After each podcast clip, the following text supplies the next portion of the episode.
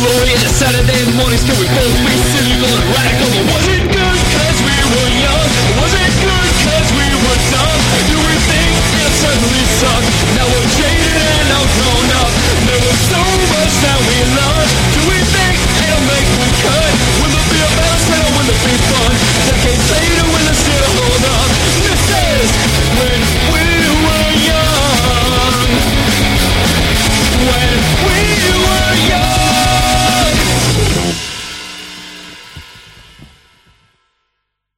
friends, and welcome to When We Were Young, the happy, wholesome podcast that's all about love, laughter, and good old fashioned family values.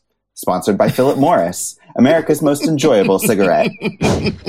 Philip Morris is everything you ever wanted in a cigarette tasty mildness, rich flavor, pleasant aroma. Philip Morris and only Philip Morris is entirely free of a source of irritation used in all other leading cigarettes and is recommended by eminent nose and throat specialists. Start smoking for pleasure today with no cigarette hangover tomorrow. Call for Philip Morris Cigarettes, America's most enjoyable cigarette. I'm uncomfortable already. Chris, are you getting podcast sponsorships like away from us? What is happening here? Yeah, we're getting a million dollars a year from Philip Morris now. We had big tobacco money this whole time and I didn't know. Yeah, and it's fine for pregnant women, children, as, as seen on TV. we need a we need a warning on this episode. The Surgeon General should have warned America about us long before this, but especially now.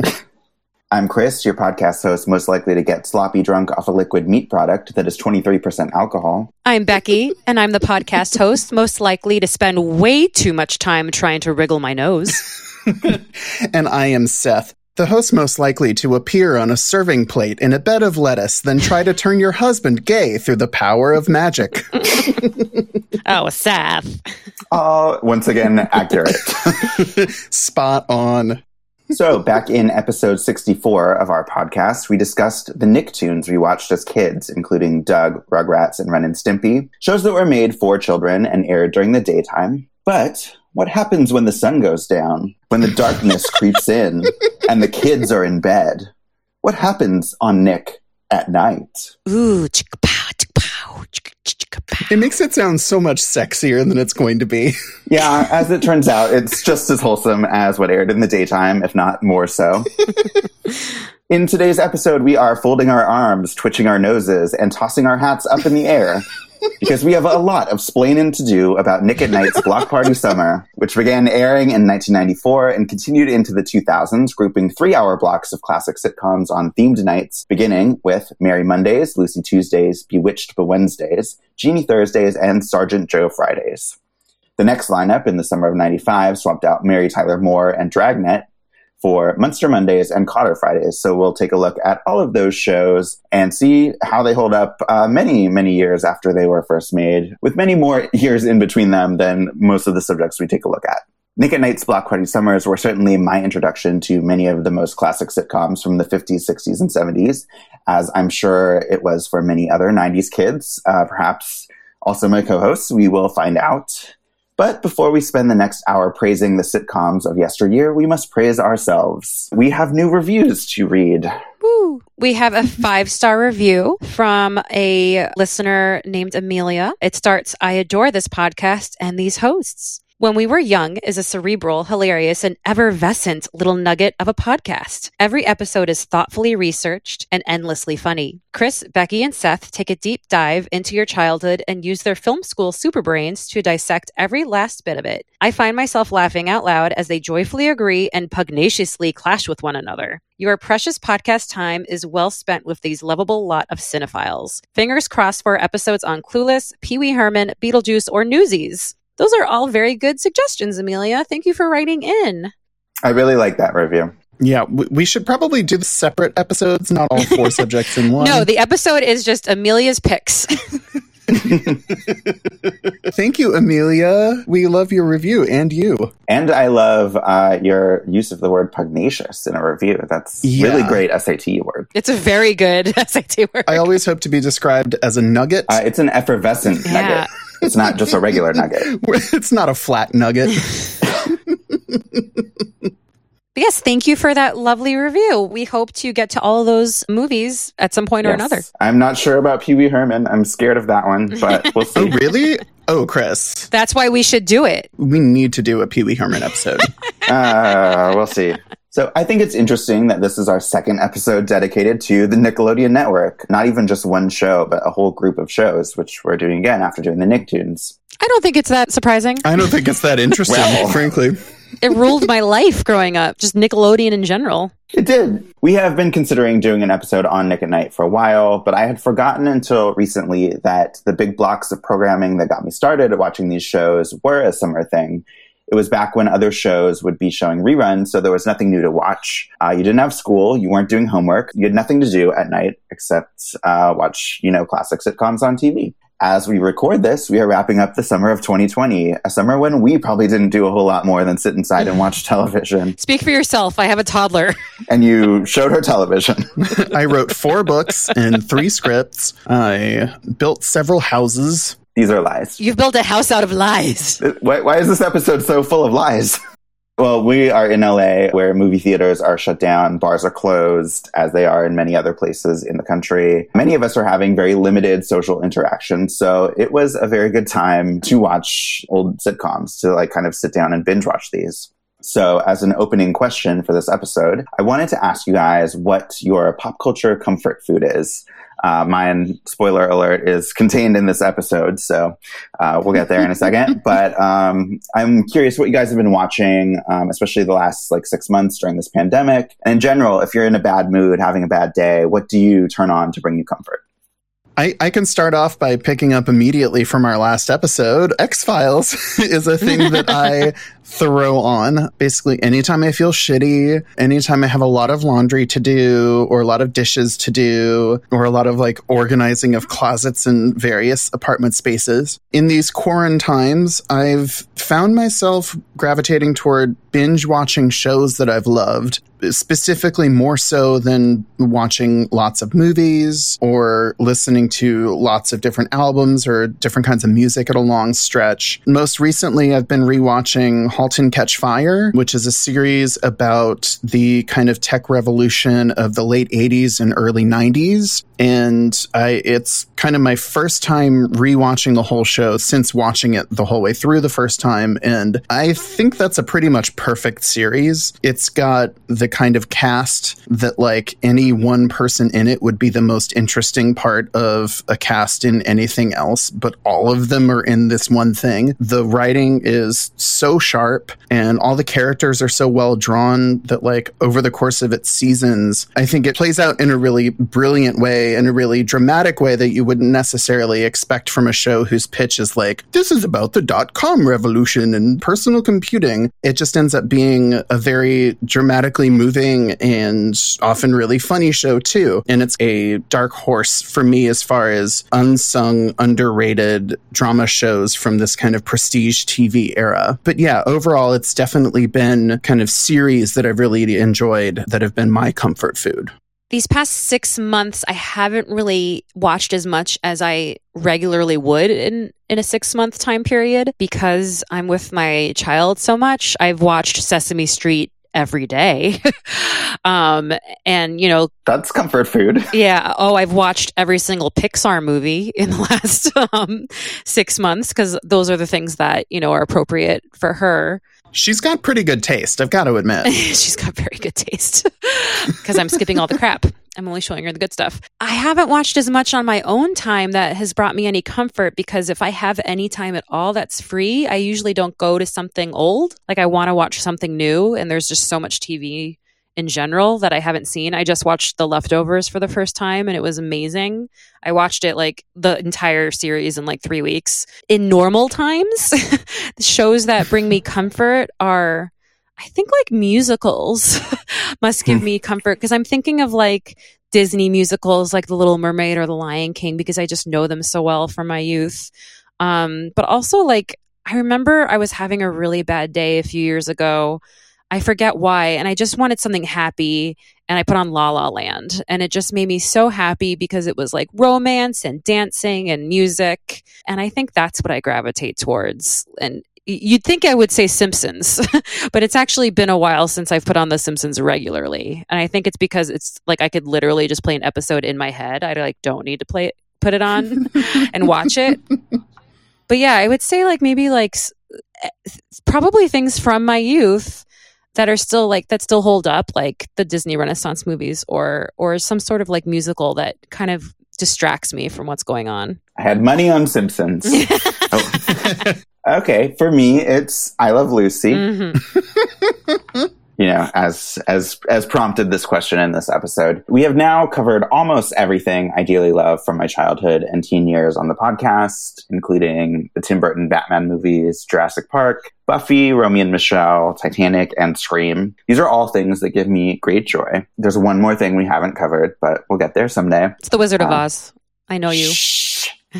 Supposed to be a surprise. No spoilers. But I wouldn't call any of those things comfort food to me. I still have to be in a certain mood to watch them. When I'm in a bad mood, I actually usually like things that are more cathartic. So I'll turn on like United 93 or Schindler's List. hmm and then I'm comforted because I'm like, okay, compared to the Holocaust, my bad day is medium. Oh my god. I, you know what, Chris? I have to say I do that too. I put on a lot of true crime. Yeah. But like something happy, like La La Land especially, would like annoy me if I was in a bad mood. Like I would just like be like picking it apart and being like, why are they singing? Nothing is that happy. but, you know, tragedy makes me feel better. Tragedy plus time equals I'm comforted now. But in a dire emergency, I can turn on I Love Lucy and be comforted. So I would consider that probably my number one comfort food. I bought the DVDs a few years ago, um, starting with one season. Like, oh, I'd kind of like to see a few of these episodes again.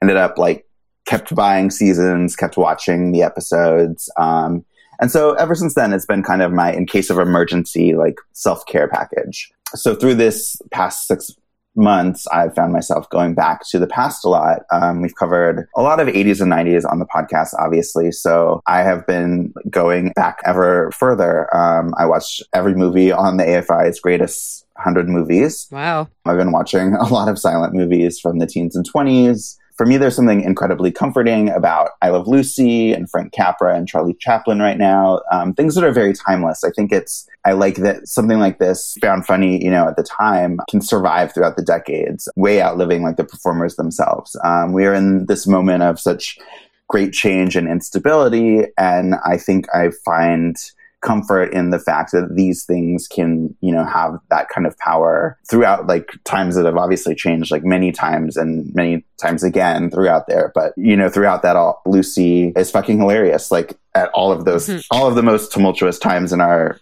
in our country's history and the world's history is like, that's like a constant thing. And so I think I find that comforting. Oh.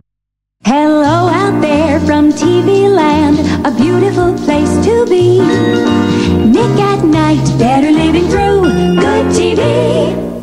Nick at Night launched on July 1st, 1985, 35 years ago this year.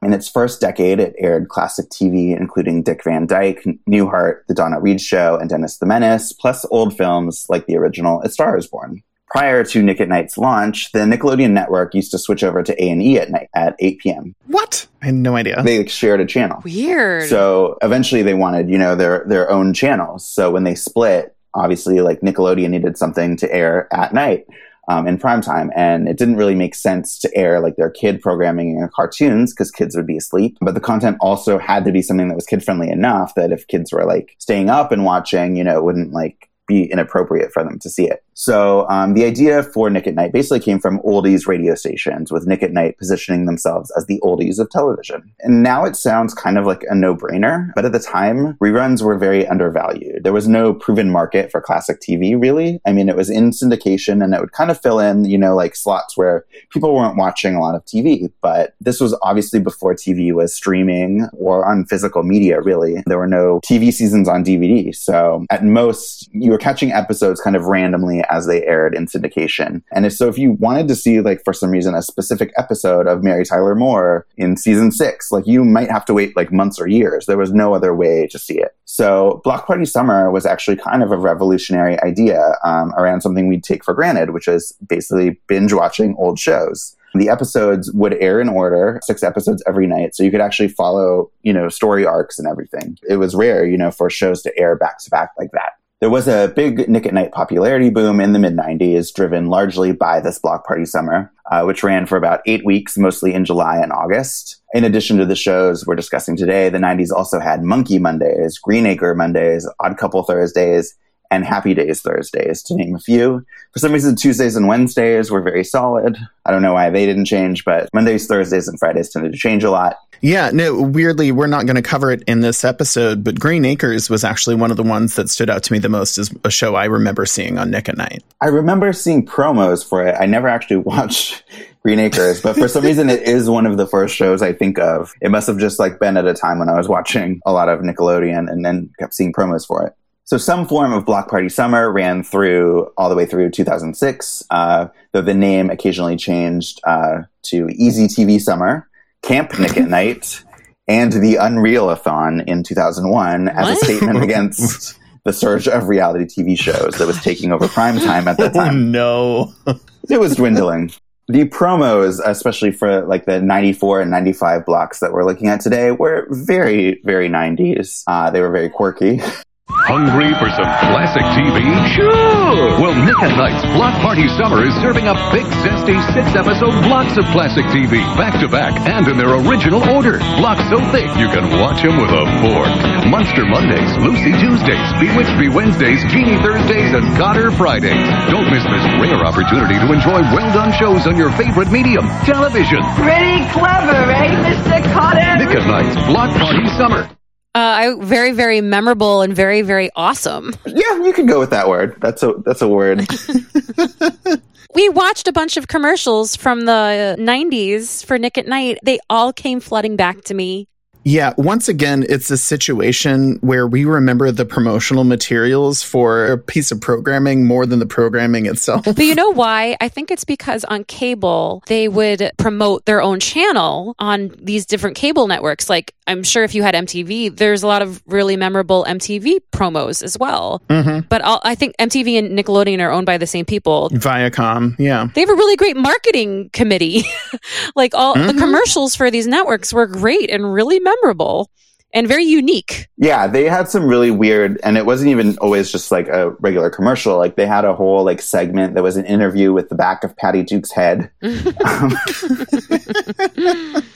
they had uh, green tinted episodes for St. Patrick's Day, which I remember watching. Remember that? I totally forgot that until you just. I just remember watching it. Lucy in green. Yeah, it's crazy. Oh, that's amazing. They had an old fashioned milkman as their mascot for a while. That's right. I remember But that. uh, perhaps most iconic of all is this. And he found a little bottle and out popped Barbara Eden, but she couldn't show her belly button. All she did was blink. Da da da da da da da da da da da da da da da. Da, Oh, uh, good evening, Major Nelson. Tony Nelson works at NASA with suspicious Dr. Bellows. And there's also Roger Healey, who would become Howard Borden.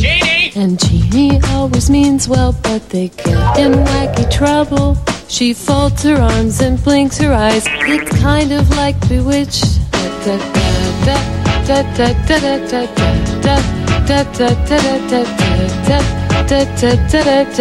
Janie! I loved it. The second that I I saw the, the clip that you posted from YouTube, I was like, I know every word of this ad. it came oh, flooding yeah. back to me. I ended up sending this clip to Chris and Becky before we recorded the show. And of course, I should have known that Chris had prepared for all of this ahead of time. But truly, one of the most memorable things of all of Nick at Night, all of the Block Party Summer, all of it was this like parody song of a Suzanne Vega hit song called Tom's Diner that was, I, I believe it was called Jeannie's Diner. Mm-hmm. It's strange that any artist but Weird Al was allowed to make parody songs legally, but they made a parody song of the I Dream of Jeannie theme song, and that became its own Nick at Night promo. Yeah, I only heard Tom's Diner like after hearing this version of it. So Me too. Me too. And I was like, wait, did they make a serious version of this I Dream of Jeannies? but also the weird part is that she did Tom's Diner, which basically also is it, like it makes it makes much more sense to do it about Jeannie if it's already kind of the tune of Jeannie. Yeah. So maybe the original song is actually weirder than the promo. But anyway, yeah, that I think that there are many many people our age who could recite lyrics from this. For some reason, it was super memorable and like supersedes like the actual Jeannie intro. Like it almost makes me think that this is the intro to that show. Um, like just certain words, uh, certain lines. Like it's kind of like bewitched. It's kind of is, like, bewitched. my- yeah. like one of the, and, that's like- one of the first phrases that like comes to me when I think of night Nick at Night. It's like it's kind of like bewitched. This song and the like video of it that was the Nick and Night promo, that was literally my biggest memory of the show. I Dream of Jeannie, like other than the nose twitch. And I looked it up just before we recorded, and the parody song was actually written by uh, this guy, Mark Jonathan Davis, who is a singer who is better known now as the lounge singer Richard Cheese. Shut up. Whoa! Quite seriously He wrote quite that? seriously because I saw like Mark Jonathan Davis and I'm like, who the fuck is that? And I looked it up and it's Richard Cheese, who like now has a very like decade plus long career as Richard Cheese. Uh, like 20 years. Yeah, like a comedy lounge musician.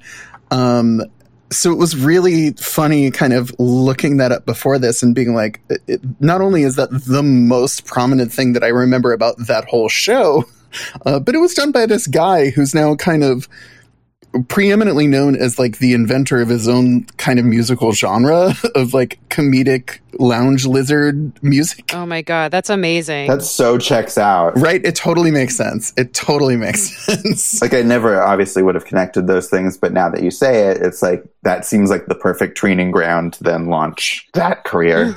I know. So as we think about our history with these shows, uh, I kind of wanted to compare it to a couple previous topics that we did. One, our TGIF episode, because it was a grouping of family-friendly sitcoms that we probably watched around the same age. But of course, those shows were new at the time, very hip and cutting edge, whereas this was classic TV. It was old. So I think it's kind of interesting, you know, this is not our entirely first episode going back to the past, but it is, you know, obviously covering a time way before when we usually cover and when we were not alive. We previously went back on the podcast and talked about the classic Disney films like Snow White, Bambi, and Pinocchio. Those were made in the 30s and 40s, so those movies were very old. But as we talked about on that episode, those were very timeless as well, and we didn't really have any context for when they were made. But these shows, I would argue, are very much of their time. And it was pretty obvious when they were made. And I think also pretty obvious that Lucy was the 50s, and that's a very different time than Bewitched in the 60s. And in a way, at least for me, I think these offered like an early history lesson about what life was actually like in these different decades that I, you know, you might read about in like history or learn something about. But this was probably one of the first like gateways into like just understanding kind of what different decades represented.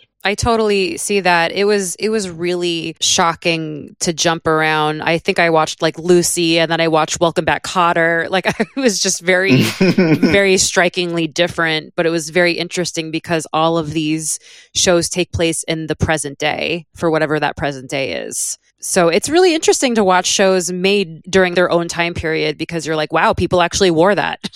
or, or people really accepted that or that was normal back then. hmm It's really fascinating. Yeah. So, what's your guys' history, I guess, with Nick at Night and then any or all of these shows? Um, if, if there were ones that you gravitated to more as a kid or ones you didn't watch or anything like that? Well, I watched the fuck out of Nick at Night growing up. Is that what you would tell your mom? It's like, I'm going to watch the fuck out of Nick at Night, Probably. mom. I probably you can, did. You can fuck off if you want, mom, but I'm going to watch my Nick at Night. Hey, Becky's mom would have been fine with that. Yeah, she would have been fine. Uh, she would. She would. We know this. I watched Lucy. I watched Green Acres, Mr. Ed, My Three Sons, yes. Dobie Gillis, Oh, shit. Happy Days, The Odd Couple. Uh, what? What? Partridge Family. Didn't watch Partridge Family. Watched Brady Bunch. Okay. Andy Griffith. Didn't watch Andy Griffith. Oh, The Honeymooners. Was that on Nick at Night? It had to be. I think that It was on be. like uh it was syndicated on like Channel 11 in New York. I don't know what That too. network that is, but it's not Nick at Night. I, I watched so much of this. Oh, Bewitched, Jeannie. I watched all of it. W- why? Because, Becky, we were children and all we knew to do was feed at the content trough. yes. And and lo, how the trough was filled for us. I, I must have watched Nick at Night a lot during this these summer periods because if I wasn't going to go to school the next day, I would literally stay up until like 3 a.m. because my parents never stopped me. And so I, I don't even know when Nick at Night ended at night. There must have been like something on at 2 a.m. Yeah. Donna Reed. Did I forget about that? Um, I have no I, I think it was just on Nickelodeon, like the channel. And so I was like, I guess I'm watching this now. I guess this is part of a 10 year old's consumption. Mhm. I think that I genuinely did like Lucy, and I know my mom was a big Lucy fan, so I think that's something that we could share together sometimes. So I think I genuinely did like Lucy. The others, I I think I liked. Or maybe I didn't. Like, I can't remember if I actually liked them or if it was just on. Like, did I actually like Green Acres? Mhm. I don't know. I was 10. Becky, it was the place to be. I mean, that's an interesting comparison to TGIF too. You know, our conclusion at the end of that episode was kind of why did we watch this? did like did we like it? That's the silent companion show to when we were young is why did we watch we this? Yeah. And that was mostly I think cuz it was on and it was like pit marketed to us as an Yeah. event. Whereas like uh, yeah, we didn't really remember actually necessarily enjoying those shows even at the time. you know, I, th- I think it had good marketing. It was the same marketing, I'm assuming, as Nickelodeon. You know, I think there's like Dragnet, or but most of it was comedies, so it was like family friendly. So there was no reason not to watch it. What else am I going to do? yeah, what about you, Seth? When I was growing up, I obsessed about watching the Nickelodeon network in general, as we've discussed before, and especially all of Nickelodeon's Saturday morning cartoons and also the Saturday night Snick block. So I don't remember the Nick at Night Block Party summer programming itself, but I, I truly don't know why I don't remember it because I watched absolutely all of these shows and I remember either loving or actively avoiding all of these shows like my co-hosts did with MASH. no. Oh yeah. Don't you dare speak that name to me. Spoiler, it's Dragnet. Dragnet is my MASH. Uh, Oh god. But I would watch these shows on Nick at Night. I would watch these very same shows on whatever the Channel 11 equivalent was to what Becky mentioned in New Orleans. Like, I watched all of these. In particular, I loved I Love Lucy. Loved it. And Chris, I didn't know that you had this abiding love for I Love Lucy, but it's yet another thing on which we are aligned. I would watch that show anytime on any channel that it was being broadcast, any time of day at childcare, like during the school year, um, when I was in, you know, elementary school and growing up and during childcare after school, they would put on TV and I would watch absolutely I Love Lucy was like my appointment afternoon viewing. I just loved the physical humor of that show so, so much. Not just of Lucy, but of really all the performers on the show. And just I loved the situations that they would get into. So Lucy was huge for me. And then also Munsters used to broadcast super early in the morning on Saturday mornings when I was like seven, eight, nine, ten years old. I remembered loving to like get up at the actual ass crack of dawn and watch the Munsters because it was so like fun and silly and like good hearted silliness like the Addams family was. And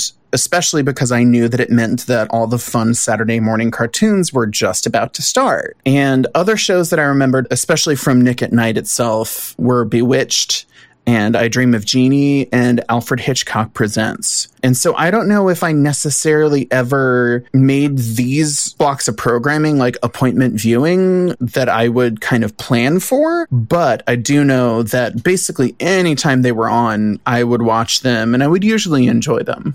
I can definitely see a young Seth uh, waking up early to watch the Munsters. That feels on brand.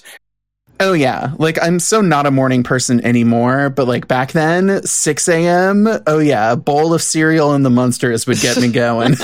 I feel like I am a little on brand with this in that I would watch Bewitched and I Dream of Jeannie. So I had my um, ditzy blondes. you sure did.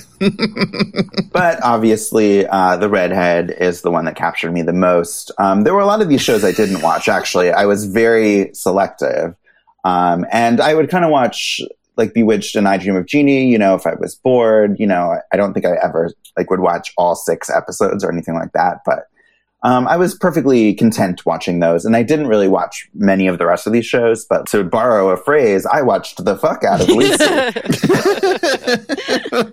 I don't actually remember. I wish I remembered kind of exactly how I got into it, but it was probably something to do with Nick at Nite because I don't know what else it would have been. Sorry, like I, I couldn't remember the origin point of like when I first started watching that either, Chris. Yeah, I would think it would be kind of memorable, but it w- it wasn't. But I mean, I know that pretty early on, I got very deeply deeply into it. Sergeant Joe would have had to you know detoxify me from my addiction to Lucy.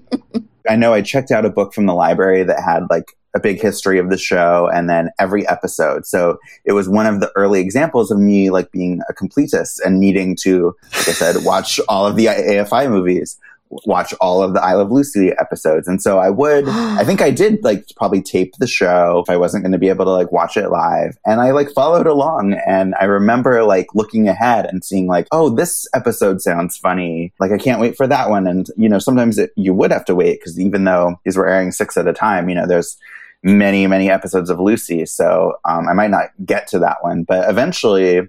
I, I have seen every episode of I Love Lucy. I am pretty sure. Wow. Yeah. And Chris, have you seen all of the different spin-off series that came from that? The ones that included like the cast, the same cast. I didn't watch like Okay. Lucy's other sitcoms.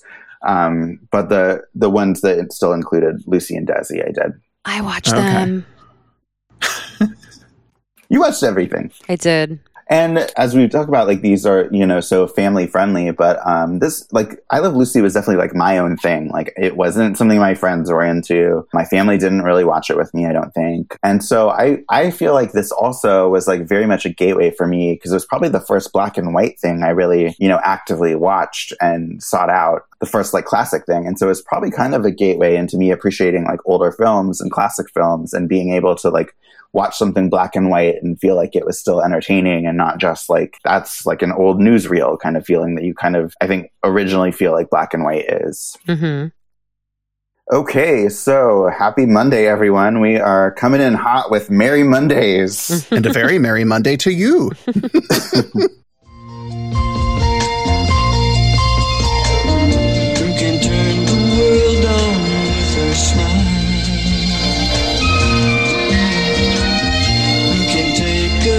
nothing day and suddenly make it all seem worthwhile? Well, it's you, girl, and you should know it. With each glance and every little movement you show, love is all around, no need to waste it. You can have the town, why don't you take it? You're gonna make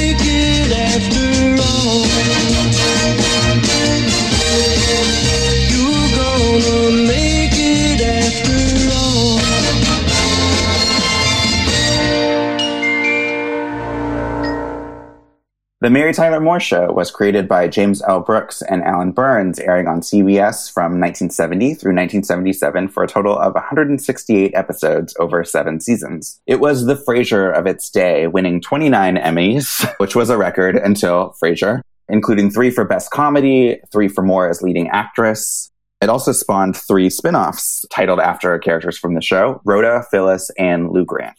The Mary Tyler Moore Show stars Mary Tyler Moore as Mary Richards, a single woman in her 30s who takes a job at WJM under her gruff boss, Lou Grant, played by Ed Asner. Other prominent characters include Rhoda Morgenstern, who becomes Mary's BFF, played by Valerie Harper, tightly wound landlady Phyllis, played by Cloris Leachman, and happy homemaker Sue Ann Nivens, played by Betty White. Oh my God, that was Cloris Leachman. Oh, you didn't know that I'm just Leachman? realizing now who that was. Wow. Yeah. Even though I knew, I think at some point that she was on the show, it was like surprising to see all these like stars that we know from other places, like in the context of the sitcom. So Mary Tyler Moore was already a popular TV presence for her role as Laura on the Dick Van Dyke Show. The character, Mary Richards, was originally supposed to be divorced, but the network was concerned that the audience would confuse her with her previous character and be mad at her for divorcing Dick Van Dyke. Oh, So they decided to come up with the device of having her be engaged, but then break it off in the pilot episode. And that, that actually was kind of true because the original studio audience in the pilot did kind of confuse her with her old character and did kind of hate her. So I guess audiences were not as savvy back then as they are now. Sorry, 1970s, I'm insulting you. this show was filmed before stupid live TV audiences.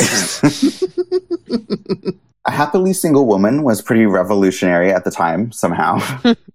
the show was also just really quite revolutionary for kind of touching on social issues, not necessarily like having like huge storylines about them, but mentioning that Mary was on birth control pills was a big deal. There was an episode that sent her to jail that kind of like mirrored Watergate a little bit. The show, as I think is pretty obvious, is a major inspiration to Tina Fey and 30 Rock because it's kind of the same show, just in a different world a little bit.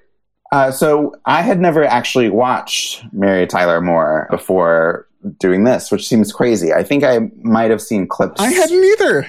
I hadn't either. That's so weird. Chris, leading up to when we started recording, this was the thing I was most excited to talk about because I had the actual least clue. I did not have the faintest idea of what the show like actually was. It's been in a million clip shows. I feel like one of the cast members of this show or the producer or James L. Brooks win a life achievement award like every year. So you see Mary Tyler Moore mentioned and shown in clip shows constantly basically. But I don't ever remember seeing Mary Tyler Moore show either growing up or really like even in my adult life as something that was recommended to me. And I'm someone who watches a lot of comedy, so I, I don't know. I was just very surprised about that right off the bat. Same. I mean, there's so many shows, you can't get through everything. It's true, but it's, I don't know. It's, But if you're going to get through something, like maybe one of the shows that was groundbreaking and won all of the Emmys and launched a bunch of careers. So, like, I know I like James L. Brooks. I like his movies. I like a lot of the cast. I like, I think Betty White is funny. I like Cloris Leachman. I mean, Ed Ed Asner is even great. Yeah, I, I would enjoy like a show set in a newsroom. So, I mean, I would think that I would have watched this, and especially knowing how groundbreaking it was, and yet for some reason, just never did. Same. No, and it's like I I, I was actively surprised by that. You know, like and I I consider myself a comedy fan. I've watched a lot of like older comedy shows and just for whatever reason I had never watched this before. So like the pilot was the first episode you recommended we watch. Yeah, so we watched uh, we watched a few episodes of this. Uh, the first one was "Love Is All Around," the pilot, which was recommended as one of the like strong episodes of the series. You know, a lot of shows, you know, their pilot is not necessarily a great example of what they can do because they're still figuring things out. But it was pretty much all here in the pilot. Since we're all coming to this one, especially new, like, what did you think of this show overall? I I thought it was fine. I, I guess I I'm not running to go see more. I watched um, three episodes. I just thought it was fine. I, I find Mary Tyler Moore really charming and very natural, and I could totally feel like she she could star, you know, as she was in the '70s. She could star on a TV show today. She feels very modern, but just in general, like I just didn't feel any like real connection to anything. It was okay. Chris, I'm immediately ready to start watching the rest of this show now. I will absolutely be binging this show as one of my next quarantine undertakings. This ensemble cast I thought was just so ridiculously great, and the pilot was excellent. And I was on board with the show really by the end of the pilot. Uh, I really loved that the first episode of the show is about the main character ditching her shitty boyfriend and starting a whole entire new life for herself. I was really just pleasantly surprised. Becky, right along with you here, I thought Mary Tyler Moore was such a strong performer herself and such a naturalistic comedic actor that her performance really complemented a lot of the other actors on the show, like Cloris Leachman, who contend toward much broader performances. I thought that there was just a great rapport between the whole comedic ensemble and a great rhythm and really sharp writing to go along with it. Mhm. It was just a lovely surprise to me. What did you think, Chris? Exactly the same as you, Seth. I, by the end of this first episode, was kind of cringing at myself for like, why didn't I ever watch this before? Okay, I'm glad I'm not the only one who had this reaction. yeah, I mean, it because it, doesn't. It's not a revelation to be like, wow, Mary Tyler Moore, great show. Has anyone heard of this Mary Tyler Moore show? you know, it won all the Emmys, I think, for good reason. And yet, for some reason, it just didn't really occur to me to ever seek it out, even though, like I said, it has a lot of things that I would indicate that I would like it. I also found Mary Tyler Moore very um, engaging, although I will say in this episode and a couple of the other ones that I watch, like she's the straight man in a lot of ways, and Mhm.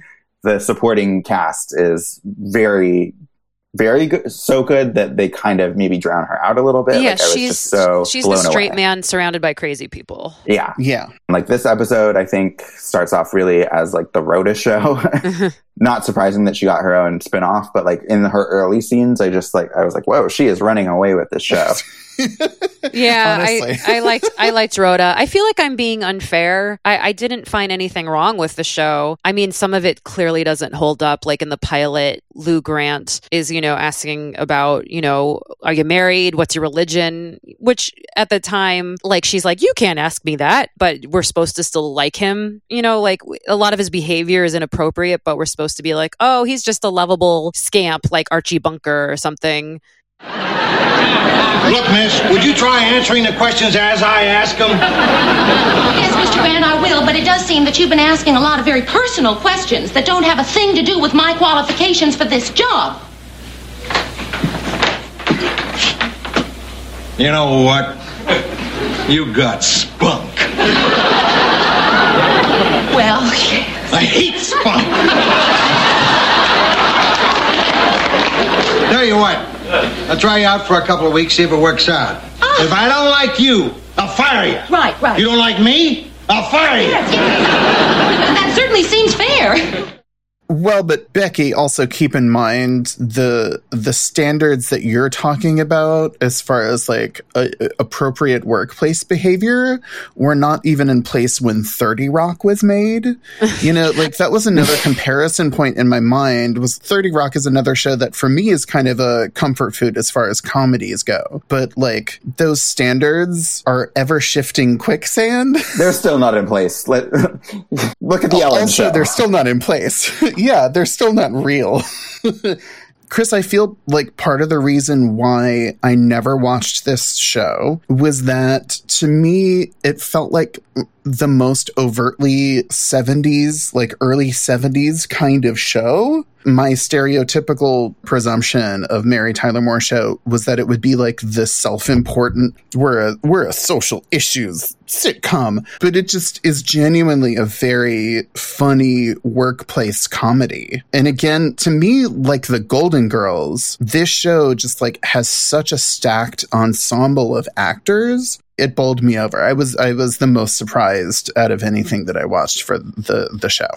Yeah, I actually I think that might have been a stigma that I had on it too. Is that I heard so much about how revolutionary it was that it felt a little like self-important and kind of like homeworky Yes. to go back and watch it now. Yes. which it actually is not at all. It's very fresh and fun and has all those things like kind of under the surface. Yeah, and it's and it's not making the whole episode about the quote unquote social issue. It just incorporates that into these characters' lives in a completely organic way and has them go through it and ha- like just have that be part of the plot and then move on. Yeah, and to me, like this script felt fresh. Like you could do the same script now. All you would need to change really are the carpet and the wardrobe. I was going to say like the hairstyles.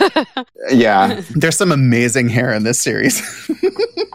Her hair changes a lot between the It really does. two of the episodes that I watched, like the pilot and then like season four or something. She's I was got like, holy feathered hair. uh, I want to talk about hot Cloris Leachman. Can Like, we talk about Cloris Leachman for the rest of this episode? uh, hot Cloris Leachman? no idea that was Cloris Leachman. Yeah, I had actually I had just rewatched um the movie she won an Oscar for, The Last Picture Show, where she's great, but she's like this dowdy housewife in there. And then now to see her in this, where she's like not dowdy at all, you know, she's kind of more conservative in certain ways, but she's also, She's more rowdy than dowdy. yeah.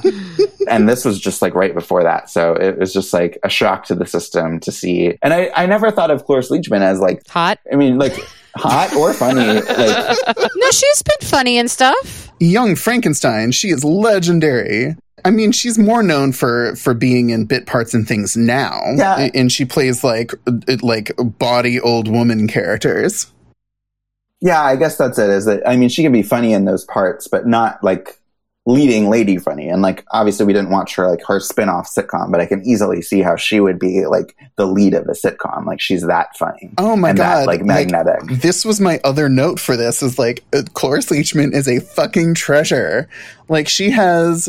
Uh, you had us watch season three, episode seventeen, "My Brother's Keeper," um, which is one of those episodes that has like a social issues moment in it. But to me, like Cloris Leachman was this episode um, because it's talking about is it Rhoda who ends up dating her brother? yeah. Cloris Leachman has this monologue that basically it ends up being a story about Rhoda going to a classical music concert with her brother on a date, and Cloris Leachman is talking about Rhoda snapping her fingers to Mozart. That woman has cast some sort of spell over Ben. No spell, Phyllis. It's just that in case you haven't noticed, Rhoda is very attractive. Is she? Is she, Mary? It must be on some level that I can't perceive, like ultraviolet light. Or that whistle that only dogs can hear. Mary, my reasoning is this. If I say anything to Ben about Rhoda's obvious shortcomings, uh, that may bring them closer together. Therefore, I reason I shall be passive, even kindly. Well, I'm glad to hear you say that, Phyllis. Ah, chicken and mushroom time. Rhoda, I want you to know, dear, that I am not sick to my stomach over you and Ben. I've loved Cloris Leachman in other parts, like I loved her in Young Frankenstein, but she's just tremendous in this. It was so great to watch. Yeah. Uh, this was the episode I, I wrote. Cloris Leachman is the MVP, and that's Oh a lot, God. saying a lot Yes. in this cast where everyone Yes. really is truly great. But this is a great episode, and another, like, probably maybe even the best example of how the show kind of slid things under the radar. So basically, the story is that Phyllis is jealous of Rhoda, and she kind of wants to set her brother up with Mary, and instead, Rhoda and the brother end up hitting it off and hanging out a lot, and it's not really clear th- that they're dating or not dating. And then at the very end of the episode, like Rhoda kind of is like, well, he's gay, like we're not dating, um, which is news to Phyllis. But it's just kind of this off the cuff kind of thing. And it's, you know, structured much better than I just, you know, recounted No, it. it's one line. Yeah. You put it perfectly because it's literally just one line and it's like thrown off as an afterthought. And it's not something that like puts a spotlight on a sad, tragic gay character and then like goes through his sob story. It's just literally a toss off line. Well, you have to say that the she says, you know, we're not dating, he's gay, and then Phyllis is just so relieved that he's not with Rhoda. Yeah. like cuz it's new it's news to her that her brother is gay. And then the episode ends. And then it's over. Yeah, which is really groundbreaking because you'd think that that would happen in the middle of the episode and then the rest of the episode is her being like, "What am I going to do? I have a gay brother." And then like learning to, you know, deal with this new information, but it's just he's gay. Oh, thank God he's not with you.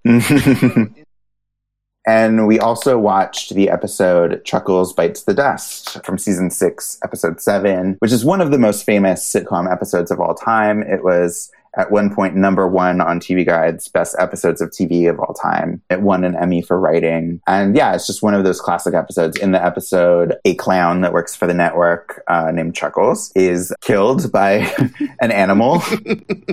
there are many jokes made around the death, which is a sort of a funny death. But Mary is sort of indignant that people are laughing about this tragedy, which culminates in a scene at the funeral where she cannot stop laughing at the eulogy and then immediately bursts into tears after uh, she's told it's okay to laugh. I just found this such a great script. You know, obviously it won an Emmy, well deserved, but it's just so like well told. Like it just feels like how to write a sitcom episode.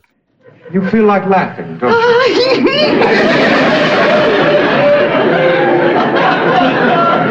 don't try to hold it back. Go ahead, laugh out loud.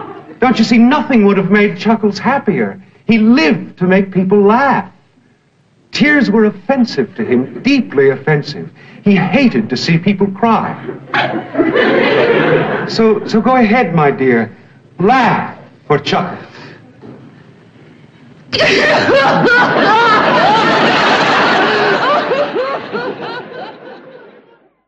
Chris, I completely agree with you, but this was the episode where I agree the most with Becky, where the straight man nature of Mary's character is the most apparent and the most inorganic. I went into it knowing that this was one of the most famous sitcom episodes ever. Like it truly was. Like it's it's legendary. Again, like it's in at least one clip show at a major award show every year.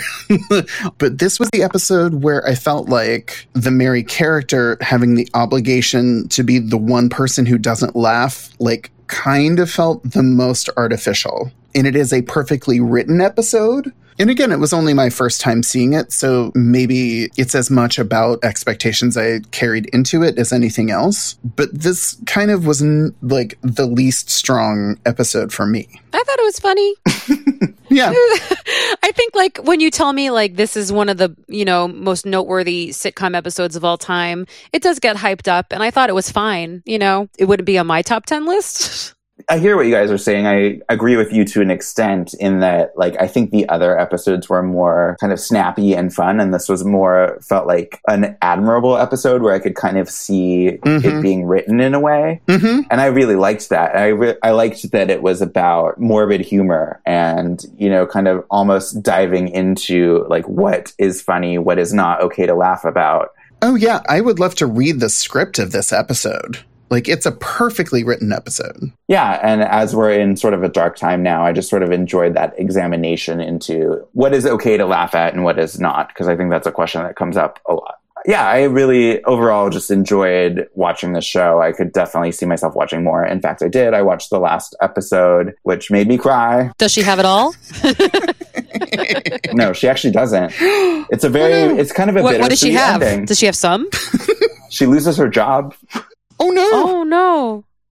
and that's it. That hits way too close to home. Yeah. I will avoid that episode for a while. Well, you have the rest of the show, and it's like hundred something episodes. Yeah, so- 168. Yeah, I've got a bit to go.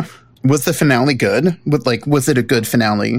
It's great. It's also considered one of the best episodes of this show and all television. So, Oh, wow. um, yeah, it's super great. I'm really happy that we're doing this episode, and I'm especially happy that I got to watch this show. I'm really excited to watch it. And also, we have sung the praises of Miss Betty White before, but Betty White is such a great addition to this show. She's exactly the same.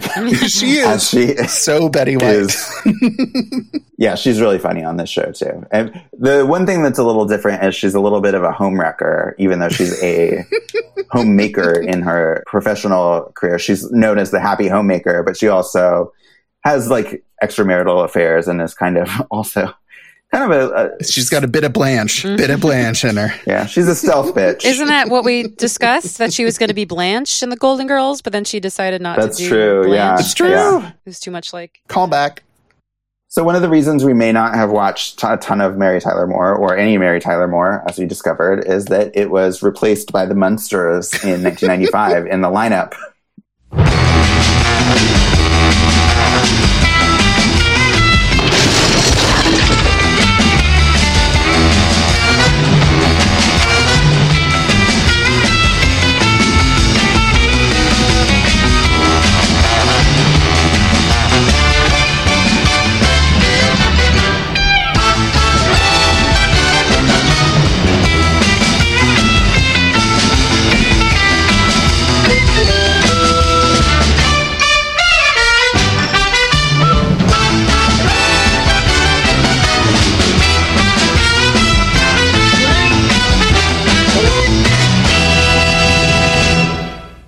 The Munsters made its television debut on CBS on September 24th, 1964, airing for two seasons until cancellation in May of 1966, with 70 episodes in total. Wait, only two seasons? Indeed. Yes, it was. Wow. Wait, but also 70 episodes Yeah, in two seasons? that's how they did back then. Holy shit.